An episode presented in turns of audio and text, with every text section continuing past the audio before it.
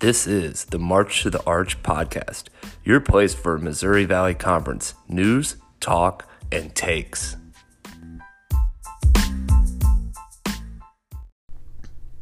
All right, welcome to episode six of the March to the Arch podcast. Today we plan on breaking down the Loyola Ramblers and the Bradley Braves. We'll also go deeper into the Valley. But first, what's going on today, Baker? It is. Uh, it's a good day. Uh, f- first off, uh, Spider Man's back in the MCU, so everybody needs to be excited. I'm probably the only person in the world that's excited about this. That's probably listening to this podcast, but Spider Man's back in the MCU. Um, so I'm going to say stay in your lane. This is a uh, Arch Madness podcast about the Missouri Valley Conference tournament. So unless they're shooting it um, in St. Louis and somehow um, the Enterprise Center is involved, hey, guess what? Don't care, Baker. I know, but I'm excited. I'm also excited because we get to debut, and we're going to do it right now. Let's debut our our new segment, or not necessarily segment, but a new board that we're going to work on. I think segment's right. Yeah, I guess segment we can call it. Uh, this will be called the take board. And so what we're going to do here is we're going to keep track of the takes that Vance and I have throughout the year. Um, and it's going to basically be a tally board. And we're not sure we're playing for yet, but uh, we will play for something because we were kind of talking after the show the other day, and um, there's something that we're kind of in between on. And the first one we have is the battle for Iowa. And right now, I am fully behind the Drake Bulldogs. He's behind Northern Iowa, and that is our first t- take board tally. So, Yep. um, So, we're yeah. gonna. I guess we'll do this as who has a better Valley stand, who finishes higher in the standings, higher Arch Madness seed. Where we at? Yep, and so I think at the origin, um, if you remember why we do this podcast, um, one of the reasons we started this is because we would have crazy takes throughout our lunch conversations throughout the year, and at, for lack of a better term, we just forgot about them. Or the end of the year came and we were like, "Wait, I was on this side," and me and Baker would get on an argument, and we'd forget which side we were on of the take board. So this is a way; it's basically a tracking mechanism for us. Um, so yeah, first one is the battle for Iowa. Um, I've got the Panthers. And uh, I'll take the Bulldogs. I, I, I mean, this is something that it was funny. We were actually kind of talking about this, which team we like better, and it's funny how much how high I am on Drake and how high he is on Northern Iowa, and it just kind of was like, do you like the other one better? And he like, yeah, and I was like, okay, I think we've got something to go against here. all right, um, take board is set. That's our first one. Vance, what else is going on with you today? Um, so um, everybody knows it was uh, media day for M- MVC hoops, uh, both men's and women's. They did it at the Missouri Athletic Club. Um, you know, just every, it's basically a photo op. Get some interviews for some of the beat writers. Um, teams get a little amped because they put a couple videos together, and most importantly, first day of practices um, after media day or same day. So it's always cool seeing, um, you know, uh, Bryan Mullins out there for his first media day, um, and then him saying, "Can't wait to get back to Carbondale so we can start practicing." Um, you know, so that was exciting for me. Yeah, no, in the media day, I think the one thing that people are waiting for, and, and I haven't seen them come out yet, I don't think they have, is everybody's waiting for the preseason polls. Um, I'm waiting for uh, just to kind of see. I, I it's kind of nice to see where the media has everybody as as the coaches. Um, who's going to be first team? Who's going to be player of the year? Media. Um, I I think it'll. I think it's going to be very interesting. Yep, and so uh, just for the listeners, once that comes out, we will do an episode just on that. We're going to break down uh, where the preseason rankings are compared to what we thought. We're going to break down all the teams and just uh, summarize that for our listeners out there. Looking forward to that, Baker. And it's so fascinating because you know you and I have talked about it. It's like we're both kind of like there's different players that could be on this first team. There's different players that can be player of the year preseason. I think that the rankings are going to be extremely interesting because I know that there's a lot of teams that like Evansville, for example, we're high on Evansville, but how high is the media going to be on Evansville? Right. What do they know about Evansville?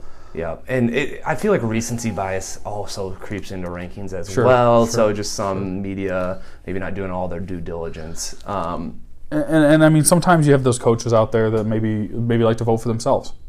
um, there's one coach that likes to do that, Baker. Not some coaches. One coach does that year in and year out. And God bless you, Dan Muller. Um, all right, my last pet peeve from MVC Media Day, and I don't know why this gets under my skin, but I hate that they have they make the players from every team take pictures like holding or touching the championship trophy. I don't know why it irks me. Um, it's almost like that's bad juju. I, I- don't touch it until you earn it. Drives me up a wall. I'm, I'm so with you. I, I, was looking through some of the things on Instagram and Twitter. And you see both the men's and women's teams holding the championship trophy, and I think it's just a photo op for maybe like commercials. Because I know they yeah, run absolutely. that one Valley commercial throughout the year with them holding it, and it drives me nuts. If I was, I, I kind of feel like it's one of those things that um, I don't know how, how familiar you are with, with when when in hockey, if they win the championship, yeah. yep. if they win the like the Eastern Conference championship, nobody goes and touches it. Right. And I feel like that kind of thing needs exactly, to happen here. Like I, I want to go up to Keith Fisher and Zach Copeland and say, guys, don't touch it. Right. Bad idea. Absolutely. Yeah. It just gets under my skin. So just wanted to point that out. I don't know if that bothers any of our listeners or I, it bothers just, me. So, okay, so I, we're on the same page. I'm sure that I'm sure there's more out there that bothers as well.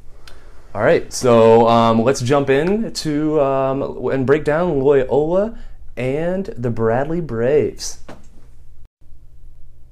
All right, starting off with the Loyola Ramblers, the uh, last year's co-champion along with the Drake Bulldogs. They were the number one seed uh, due to the tiebreaker rules.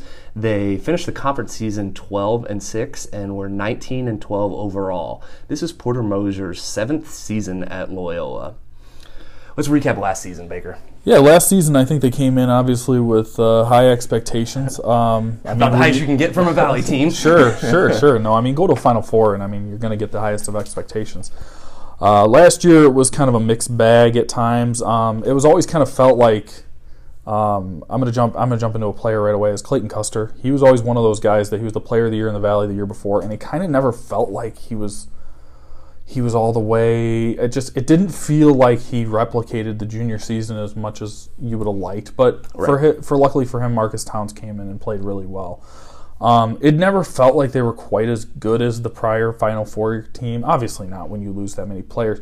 But I mean, they were still a formidable team. The problem was, I think when they ran into that, the first time I really realized that this team probably isn't as good was when they hosted Nevada last year and it, that game was not as close as the final score would indicate. Right. Um, they weren't in that game, at least in my opinion. Um, and I, I, mean, they obviously they had that that hiccup at the beginning of the season with Furman. Um, right. And it just felt like they were losing these games that you felt like that you wanted them to win, but then when they played Nevada, it was one of those times where it was like, okay, you know, this isn't the same Loyola. And and and truthfully, it, it just never felt like they were all clicking, except for maybe Marcus Towns. Yes. Um, so like for me, I thought when they lost to Furman and then they got beat by Boston College and Nevada that um, I was like, all right, they've been figured out. Um, the teams have figured out Loyola. They're not sneaking past anyone. But then they go into the Missouri Valley season and you know end up the number one seed. Yeah. Which with the parity last year, I was surprised. Um, you know that was the case. But you know I think the identity is Loyola lost their face players with uh, Towns and Custer graduating. Yeah, for this upcoming season. Yeah, that's like as we as we pivot to um, what their non-conference looks like this year. Eh, it's good. So I, this is a weird one for me. I okay, so I want to say if you want to compare the non-conference for Loyola this season to the rest of the Missouri Valley, it's good. Mm-hmm. Um, I guess my expectations should, are a little higher than what we got here. Um, it's not bad, but I've I mean, you went to a Final Four two years ago. Right. I think you should have a much better non-conference schedule. You have Davidson coming in, which is great. You're going out to Phoenix playing Vanderbilt. The Cayman Islands Classic isn't bad. There's mm-hmm. some decent teams in there. Um, you drew South Florida, which is it's at least that's not a terrible game. But it, doesn't it feel like there's something to be desired here? It just doesn't feel like a, a final four year, two years ago. It doesn't yeah. feel like that's the schedule we're looking at. Because you should have already had some pretty good contracts in place after mm, that final four yeah. um, year. So you want to, I mean, St. Joe's, I mean, you, you, got some big conference schools there. Eight, an, an A10 school, uh, St. Joe's A10, right? Yeah. Yeah. And the, the one th- I think I've, I've noticed is interacting with other Loyola fans out there a lot of them are disappointed in their non-conference. I think they wanted to get a couple Power Five schools on there, and rightfully so. You have a rebuilding Vanderbilt as your as your one Power Five school on, right. on, I mean, outside the Cayman Islands Classic, obviously you could play a Power Five there, but as your traditional non-conference portion of your schedule, one Power Five school and it's a rebuilding school. Yep, and so. I mean, does that lend you to think that Porter Moser knows what he has coming this year, and so he didn't want to go out and schedule? Um, I don't think that's the case, but I know that's, that's, that's a take. No, that's a take for sure, and and you could make a strong case for that because I mean you are losing the the last two players of the year in the Missouri Valley Conference. I yes, mean, this is. I don't care what Custer. I don't care if Custer had a down year last year. At least in my eyes, it was down. I don't care if it wasn't as good. These two guys are the last two players of the year in the Missouri Valley, and with all the great players they've had in the Valley in the last two years, these are the two top guys. Mm-hmm. You have to replace those two. Uh, there, I think there is some some concern there for yeah. sure. Absolutely. So um, I think a lot of the pressure, um, a lot of the weight is going to have to fall on Cameron Krutwig. Um, this upcoming. I think he's going to sniff uh, Player of the Year honors. He's definitely going to be first team um, preseason, if I had to guess. Um, for sure, for sure. I mean, especially when you finish this. I mean, even with recency bias, but I think rightfully so. Uh, you are the first team All MVC last year. Yeah, you're going to be on first team preseason coming Absolutely. back as a junior. Um, he is one of those guys that I think just absolutely needs to take over for Loyola, and it yeah. has to. Uh, it has to be his team, and it has to be him night in night out, be consistent. And he is just. He's one of the he's a big guy, and you wouldn't think it would look as pretty as it does, but his footwork is just it, it's outstanding. And you saw it in the Final Four run as well as last year. I mean, when he wants to, he can take over at any time. I, I agree with that sentiment um, that he has to take over, and I think to an extent he will. He will. Um, he will. Um, but without Towns and Custer around you to make those passes, to get those entry passes to you, what talent is going to fill in to get him the ball? Yeah, no, and that's and that's really that's the question for sure. I mean, you have Lucas Williamson, who I I think is a really nice player uh, out of Chicago. He was eight points a game last year. He's going to have uh, he's going to have to shoulder a lot of the load. I, I think he is the guy that's going to at least have to somewhat replace Towns. Yep. Um, it, that's tough. That's tough to do. And you bring up a great point. Maybe you know not having those guards out there is really going to hurt him. I know um, Cooper Kaifes is out for the season with a torn labrum. I know that everyone is really just shook about that. That's that was a guy that you were depending on. He was an all freshman player last year, coming back in the sophomore season. I think a lot of people were hoping that he was going to be one of those guards to take over for your Custer and your Towns. Uh, it's a, it's an interesting team. I think enough of Cameron Krutwig that I think that he takes that next step here in his junior year. I think he becomes the man in the valley. Um, I it's a tough it's a really it's a really close call for preseason player of the year, but he is right there for me. He's right there with Da Silva in my mind. Yeah, it's it's those two, and um, like I said, I think I think this is you're gonna have to, you're also gonna find out if the agility of uh, Porter Moser's coaching comes yeah. into play because he's gonna have to change from from you know having those guard heavy leading into the post where you're gonna have to. I mean, I think that you're gonna have to, especially early on, you are going to have to pound the post. Yep, and like let's not forget he lost his associate head coach.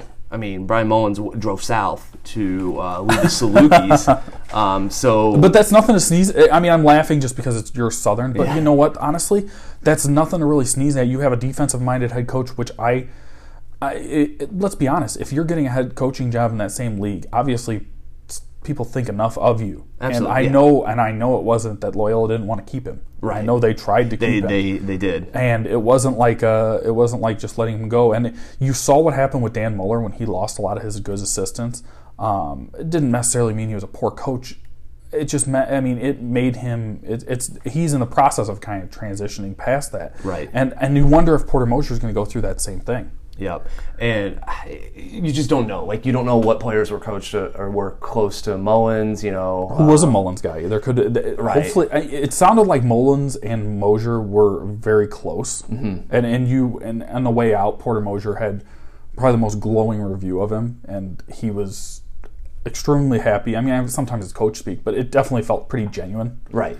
So I don't necessarily think that there was ever a divide or anything. There was there was never like a Mullins guy or a Porter guy. I think they were just Loyola guys. Right. But it, it definitely it definitely you know sometimes you resonate more with one coach rather than another. Right. Yeah, but I, I think that is a big change that um, or it's a it's a growing pain that the Ramblers mm-hmm. will have to work through um, this upcoming year. So did they play postseason? They did. They did, did play they postseason. Yeah. Sorry, we didn't cut on. Yeah, that. I kind of um, cut off our no, that's uh, last year recap. It's okay. Um, they after losing that close game to Bradley in the semifinals at Arch Madness, they did go to the NIT. They were the uh, lone representative from the Missouri Valley to the NIT. Um, lost at Creighton, uh, a former Valley member. Uh, lost by nine in a game that I don't necessarily think was all that close. I watched a little bit of it. Um, it was it, it just it, it, was that was a disappointing end of the season, but you got a tough draw in the NIT. Um, a side take for you about just it's not necessarily fully about Loyola.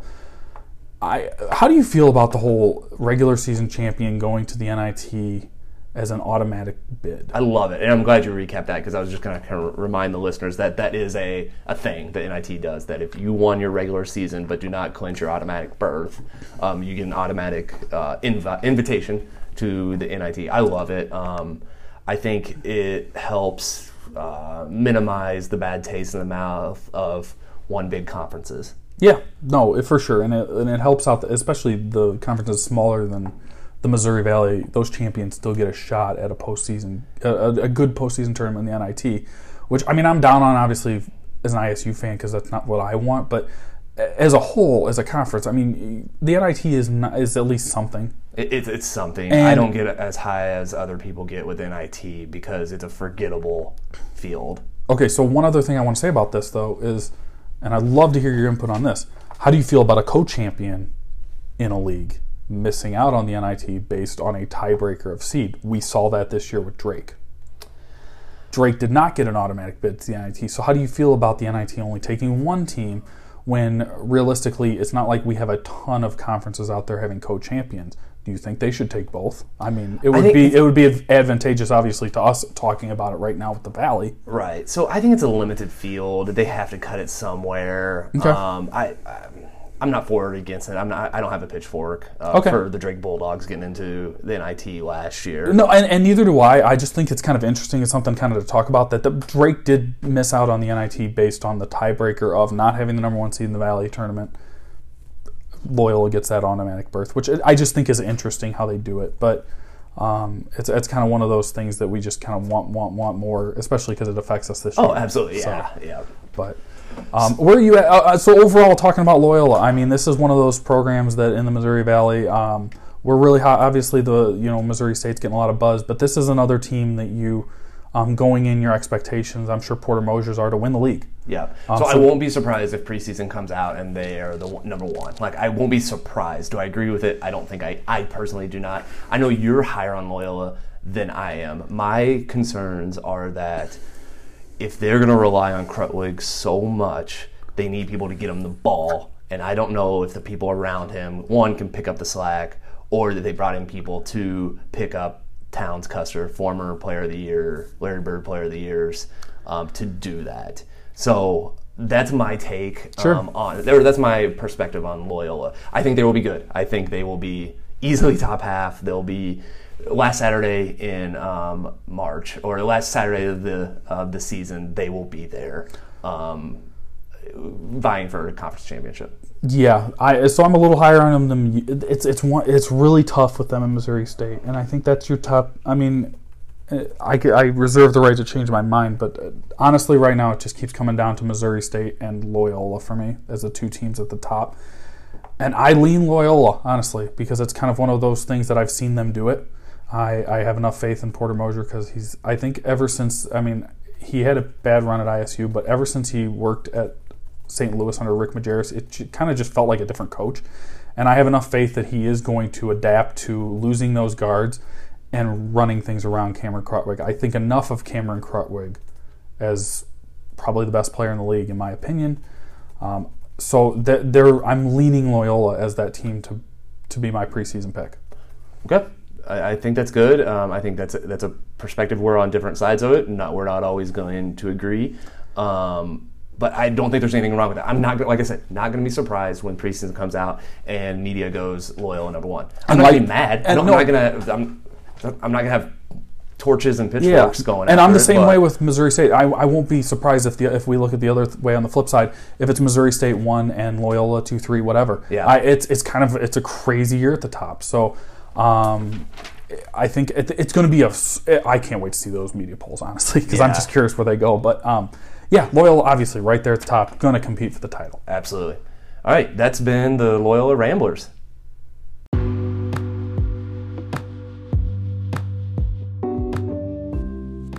On today's Deep in the Valley, we're going to focus on Hersey Hawkins of the Bradley Braves.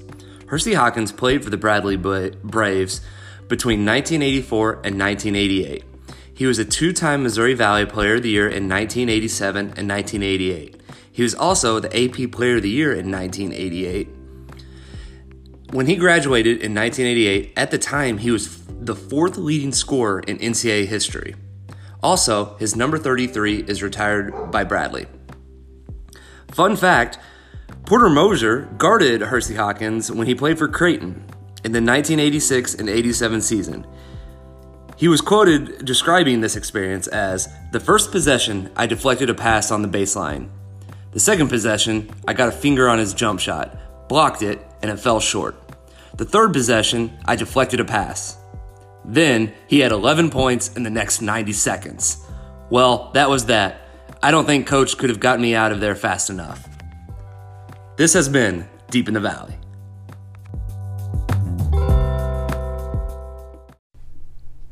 Okay, jumping into the Bradley Braves and head coach Brian Wardle's fifth season at Bradley. Last season, they were the representatives from the Missouri Valley Conference in the NCAA tournament after finishing the conference season 9 and 9 and 17 and 14 overall. Let's recap their season, Baker. It's kind of a mixed bag. Um, they got hot on the right weekend. They did. They did. Um, Bradley's a this is this is one of those teams. I tell you what. Um, by the way, shout, shout out to my sister who's an alum. I told her I'd shout her out, but um, that's neither here nor there. Yeah, we're gonna be one of those podcasts. You know what? Hey, sue me.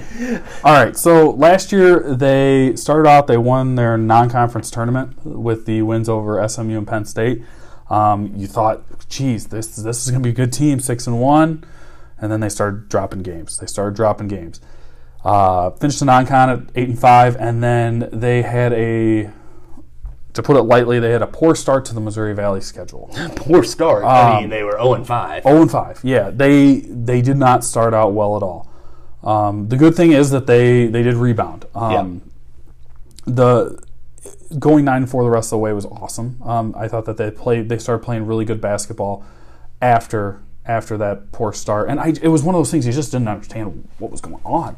But then they had that game at Southern. I remember the it was a I think I believe it was a Sunday afternoon mm-hmm. game in Southern Illinois, and they won that game. It was a close game. I remember you were you were probably pretty hot about that game, but and and then right after that, where they had that win against Illinois State, which I was extremely hot about because they it felt like Bradley was okay. Now Bradley is going to be what we thought they were going to be. Because uh, going into last year, I think we both thought Bradley was going to be pretty good. I know they had everything coming back. Exactly, was, they fit in the mold that I like. That they have a ton of returning starters yep. that have played together since they were freshmen, sophomores. Yep, yep. Um, I mean, that's my favorite model of a Valley team. People that grow together in the Valley.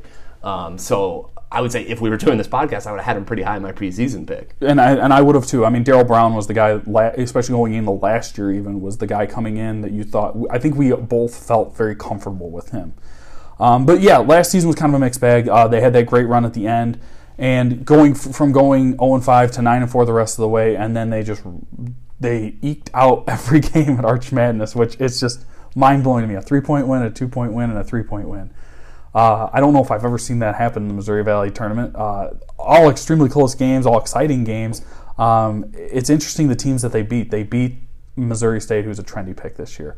They beat Loyola this year. It's one of those teams. As you look at what they did at the end of last year, you can start talking yourself into this team yep. again.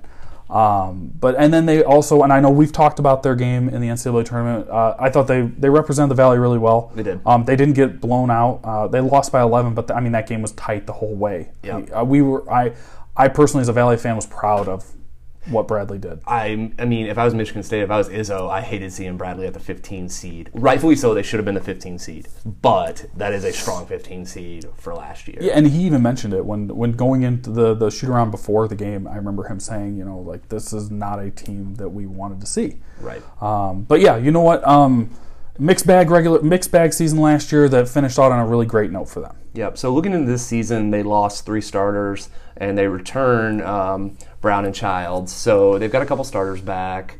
Um, Brown was second team All MVC, and then Childs was third team. Um, and then Nate Kennell was the sixth man of the year, co sixth man of the year. Um, let's look at their non-con. Yeah, no, this is uh, the non-conference is uh, not too bad. No, um, they got the they start off with St. Joe's on the fifth of November uh, on the road.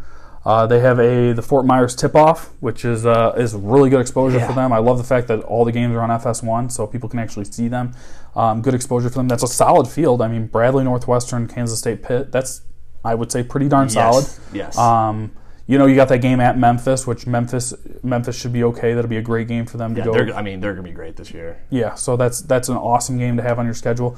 Uh, you've got it's it's a nice schedule where you've got a couple challenging games in there um, to challenge yourself, and it's also you got to get a lot of those get right games where Yep. I think you should win those games and um, get more momentum going into the going into the Valley regular season. But you do have opportunity wins there as well. Yeah, they got a lot of action going into Valley play. Um, I like the get right games. Uh, I think I'm going to steal that from you because that's great. Um, so yeah, let's uh, looking at the roster. Um, it, I don't really know what to expect from Bradley this year. So everything obviously is uh, it's Childs and Brown. Um, Childs, I mean, obviously Kennell and uh, Bar, they're both going to be they're both going to be con- contributors. But um, as Brown and uh, is more so Brown for me. Uh, the point guard, he is uh, he's a smaller guard, but I mean, you got a 14 point a game score, 14.8 points uh, game score coming back. Um, he's the guy that stirs the drink. He is the guy that makes Bradley go. I think he is that consistent, um, kind of calming, calming force with them. Um, Elijah's Child's more a little more playmaker ability out there. He's 12, 12.4 points a game. Uh, I think that he is kind of a, and I don't know if you'll like this take or not. I think he's a dark horse player of the year candidate Yeah, for the Missouri Valley um, if things are going right for him. Um, I feel like he kind of has that really good all around game. Um, I would really like him to kind of take ownership and be just an absolute defensive stopper as well. Um, he is he's kind of my dark horse. First team Valley, second team Valley. Like I, I like a lot about Elijah Childs because and it's not any shot at Darrell Brown, but Darrell Brown, you know what you're going to get right. and it, it's good. I think Elijah Child's ceiling's a little higher, and I and I really like him going this year. Um, Bar and Kennell obviously are going to have to be big big parts of the team. Uh, Kennell can stretch the defense Sure. a little bit. Um, Yeah, he he, can hit from three. Yep. Uh, I think he he'll be one if he's shooting well. Um, he was nine points a game last year, which uh, he's he's a strong player. Um, co six man of the year. Yep, um, I expect him to start this year. yeah. Oh yeah. I, th- I think he has to. Uh, The one thing that they do have uh, a couple of interesting uh, players coming in. Uh, Kingsby, uh, Danya Kingsby, is coming in. He's a JUCO transfer. He uh, he won the JUCO championship at Southern Idaho. Um, he was a 13 point per game scorer there. He's actually the number 26th ranked JUCO player coming Yeah. in. Um, it's uh, he's an interesting player coming in. We also have uh, uh, what was it? The second leading scorer in the FIBA Euro under 18, uh, Have fun with that name. What? Vili Tava Tavanianainen. Scrabble. Um, I'm trying. I'm trying so hard. I apologize to him for for butchering your name. Out of Finland. You think he's I'm- listening in Helsinki? I, I thought I could nail it this time, but I, you know what, I haven't watched enough hockey yet. Um, but uh, where he, so so from everything I've read, um, he is a sharpshooter, and I think that he is going to be. Uh, it'd be great for him if, if Bradley can get something out of him this year as as a shooter, and I think that'd be that'd be great. Um, I don't see a ton of depth here, which I think could play into um, the success later on in the season. Yeah, yeah. Um, no, just- I, I'm with you on that.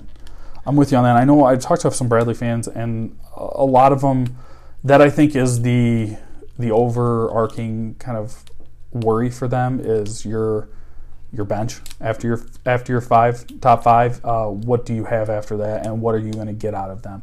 And I think that comes down to Brian Wardle. Um, he's going to have to get something out of them. Uh, it's one of those teams that I don't know about you. I'd love to hear your take, but it's one of those teams, and we've said it before. You can talk yourself into Bradley this can. year, and you can also talk yourself out of Bradley. Right, easily. And that's how it was last year. And so I think this year is a decent comparison to last year in that I was super high on him, and then I was like, what happened to Bradley? Um, really high expectations last year, and then the, of course they became the team we thought they could be late in the season. I think it's going to be almost the inverse this year that they might start off decent, and then people might figure them out later on in the season. It's, it's so interesting. Like it's one of those teams that I could could I see this team winning the Missouri Valley this year, and I think the answer to that is yes. But could I also see things going south for this team and this team playing uh, with as good as the top six and seven is? Could I see them being like an Illinois State and sniffing Thursday? Yeah. I I'm sorry, but I can. Yeah, It's it's a weird dynamic with these guys this year. I'm I, th- I think that if, if if I have to make a pick now, I, I, as to say whether they're top half or bottom half, I'd say top half. Oh, yeah, I, I, yeah. you got to say top half with with Child, with Childs and Brown because they're just too good. Um, but one thing is, like, I mean, you're talking about a team that went nine and nine two years in a row in the Missouri Valley. That, um, yeah, they got hot, but they had these this lull last year, and it's just like, can you avoid the lull? And that's the main thing in the Valley. So yeah, I think this is the one team that probably has the most fluid Sure. seeding ramifications for Arch Madness because, like you said, um, I can't for sure say they're gonna they're gonna end in the top half because I wouldn't be surprised if No. they ended up on Thursday. And that's the crazy the crazy part about it is they're it seems like from talking to other Valley fans, they're one of the most polarizing teams. And it's and it's crazy that this is the this is your tournament champion, your NCAA representative from last year, and you have so many people that are just on both sides of the fence with this. Right. Um, I think it's I think it's a big year, and I think we're going to find out how good of a coach Brian Wardle is. I think he's going to have to. Um, I was a big fan of Von Bray last year. Um, I think that replacing the guys that he lost last year, I think is going to be a big thing for him um, to keep improving those win totals. And I mean, this non-conference is not necessarily easy. I mean, you've got some games on there you can lose. yeah, and I mean they could get shellacked in some of them as well. They could go to Fort Myers and go 0 and 2. I Yeah. mean, and that wouldn't be surprised. But the, you know what? Flip side, they could go 2 and 0. Right. It's it's it's one of those. It's it's a, such a tough team to to make a prediction on, and that's I think the beauty of this year in the Missouri Valley. This is that one team that we're just we're so torn on. Yeah, and I'll be interested to see where the media goes with them. If I think the media's gonna be high. I, I think they will too, because I feel like just the NCAA um, representative always um, kind of comes through higher um, in, in the rankings. It's it's a fa- it's going to be a fascinating deal. Um, I think I think the Valley. I think I'll tell you right now, and I, I don't know if we'll end up being right on this, but I bet you that the media will be higher than we are. Yeah, I But- agree. Um, good team. I, I agree, and um, you know, they might get hot again on the right weekend and be the representative in the NCAA tournament. That's been the Bradley Braves. This has been episode six of the March of the Arch podcast, where we broke down the Loyola Ramblers and the Bradley Braves. What's on store for next week? Yeah, so next week we finally can put a bow on two days. We uh, we are finally done. All of the teams have been previewed. Uh, we are going to have uh, Vance and I's consensus top ten rankings for the pre preseason rankings, uh, and we're also going to have our own individual uh, player of the years, uh, coach of the years. We're going to do a first team All MVC, and uh, obviously we're gonna we're gonna just kind of talk about it as as a whole. Now that we're done talking about it, each team individually, and if the Missouri Valley releases their media awards and everything like that, we'll obviously have a pretty packed episode because we'll touch on that as well. But uh, uh, yeah, that that'll be the next episode. Absolutely, I'm, I'm looking forward to it, Baker. Also, um, this week we we introduced the take board, so we're going to continue to uh, hash that out and review those picks. So just to recap, um, Baker's on the it's the battle for Iowa. Baker has Drake, and I have Northern Iowa. Go Bulldogs! All right, um, where can they find us? Yeah, uh, they can find us at, uh, on Twitter, March Arch Baker, March Arch Pod as the two Twitter handles. Uh, the March Arch mailbag at gmail.com is also a great place for you to send us messages, and we've been interacting a ton. It's been so much fun. Uh, Oh it has gosh. been. Thank has you, been. listeners. This has been so much fun. It's been both email and Twitter. Uh, love it. It. It makes it so much fun. Yeah, no, especially and and we love having this community. I know, I know, I really want to keep things rolling on Twitter as well, just because I want to. Once the season starts, when games are going on, I'm going to be tweeting. You know, if I'm if I'm watching some early season Loyola games or Bradley games, I'm going to be tweeting about them, and and and you'd love to keep that interaction going. So, um, any feedback and anything like that, uh, love to hear from you Loyola and Bradley fans about what you thought of our thoughts of your teams uh, and going forward, especially when we give our top ten. Uh, I, I I'm going to encourage everybody to send us their top ten. Yep. Hey, we just appreciate the fans and uh, continue to listen. Let us know what you like, what you don't like, and uh, we'll uh, we'll evolve as um, as we see fit. All right, sounds All right. good. Everybody have a good week and uh, go Valley. Start talking about the valley. Why not?